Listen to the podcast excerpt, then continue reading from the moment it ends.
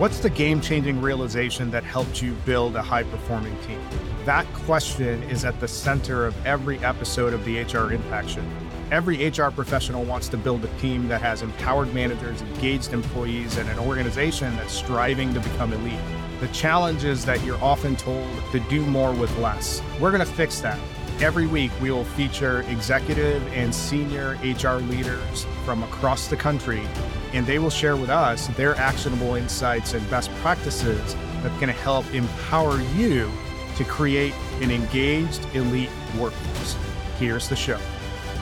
What do you do if your team is about to have a blowup? And more specifically, let's say it's one of your managers and your top performer within that division, and things are about to get heated. This is one of those situations that many managers and leaders within organizations aren't really well equipped for because there's no training on that. And one of the gaps that exists when it comes to making managers effective in small to mid sized organizations is giving them the tools necessary and the training necessary for them to build their skills when it comes to emotional intelligence. How you handle a heated situation between you and the team is a critical skill that needs to be built and practiced so that you have a highly effective organization and team. This is one of the key ways that you can keep everybody focused on the goal versus on whatever slights might be happening that's creating friction within the team. So, what are the pillars that managers need to be aware of and practice so that you can be more effective from an emotional intelligence perspective. First, there's self awareness, and there's any number of ways that you can develop it 360 assessments and surveys and, and personality assessments are all different ways to get an idea of where you stand as an individual, what your blind spots and gaps are, and what your strengths are. That's a critical component of being an effective leader is being able to reflect and acknowledge the role you play, the gaps you have, and how you can bring other other people to shore up those gaps and leverage everybody's strengths to move forward through difficult situations. A second skill that needs to be practiced, especially if you want to be an effective leader, is to be really skilled when it comes to self regulation. You need to be able to keep your cool during high stress situations because you're actually modeling what good looks like. That allows you to demonstrate to your team what the expected behavior is in a difficult situation. That builds trust and stability with the team. This is one of those capabilities that allows you to maintain your composure and instead of escalating a situation, taking the necessary steps to de escalate and figure out what the proper path forward is going to be. A third skill that managers need to be practicing on a regular basis is really their empathy. One of the big gaps that exists within first time managers and many leaders actually is the the tendency when they're confronted with a situation to immediately move into action.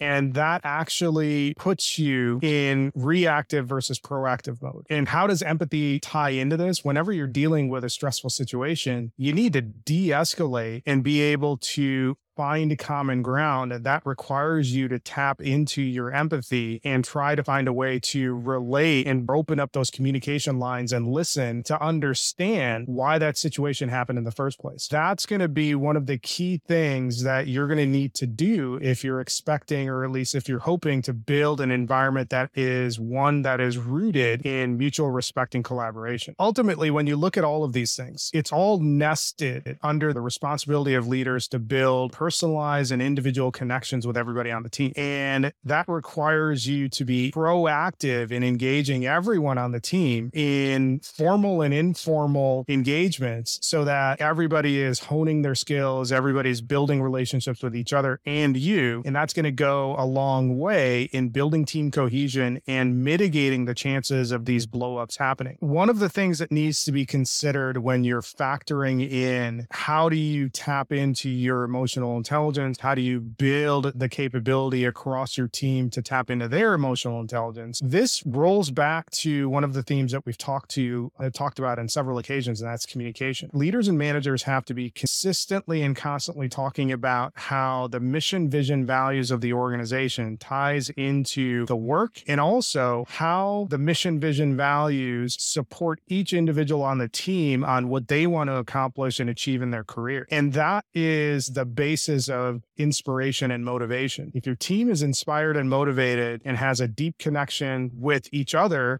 and with the mission of the organization and the work, they're going to look at the situations that come up in more collaborative light versus creating divisions amongst themselves. This is one of the things that's really challenging is that when you're focusing in on connecting the dots, and this is a big gap that happens in small to mid-sized organizations, is that the connectivity between the executive leadership, mission, vision, values, and the work is often missed. This is one of those game-changing elements that managers can really impact to help the team better achieve their goals and objectives. So when you're looking at honing your skills from an emotional intelligence perspective, the key is for you to model what good looks like. These are things that you need to practice. You should be actively tapping resources and tools that are available to you so that you can practice these skills and pass that on to your team. The more emotionally intelligent you are as a manager, the better communication you have and the more effective your team will be. When you're looking at building a high performance team, thanks for listening to this episode of the HR Impact Show. We hope you liked the conversation.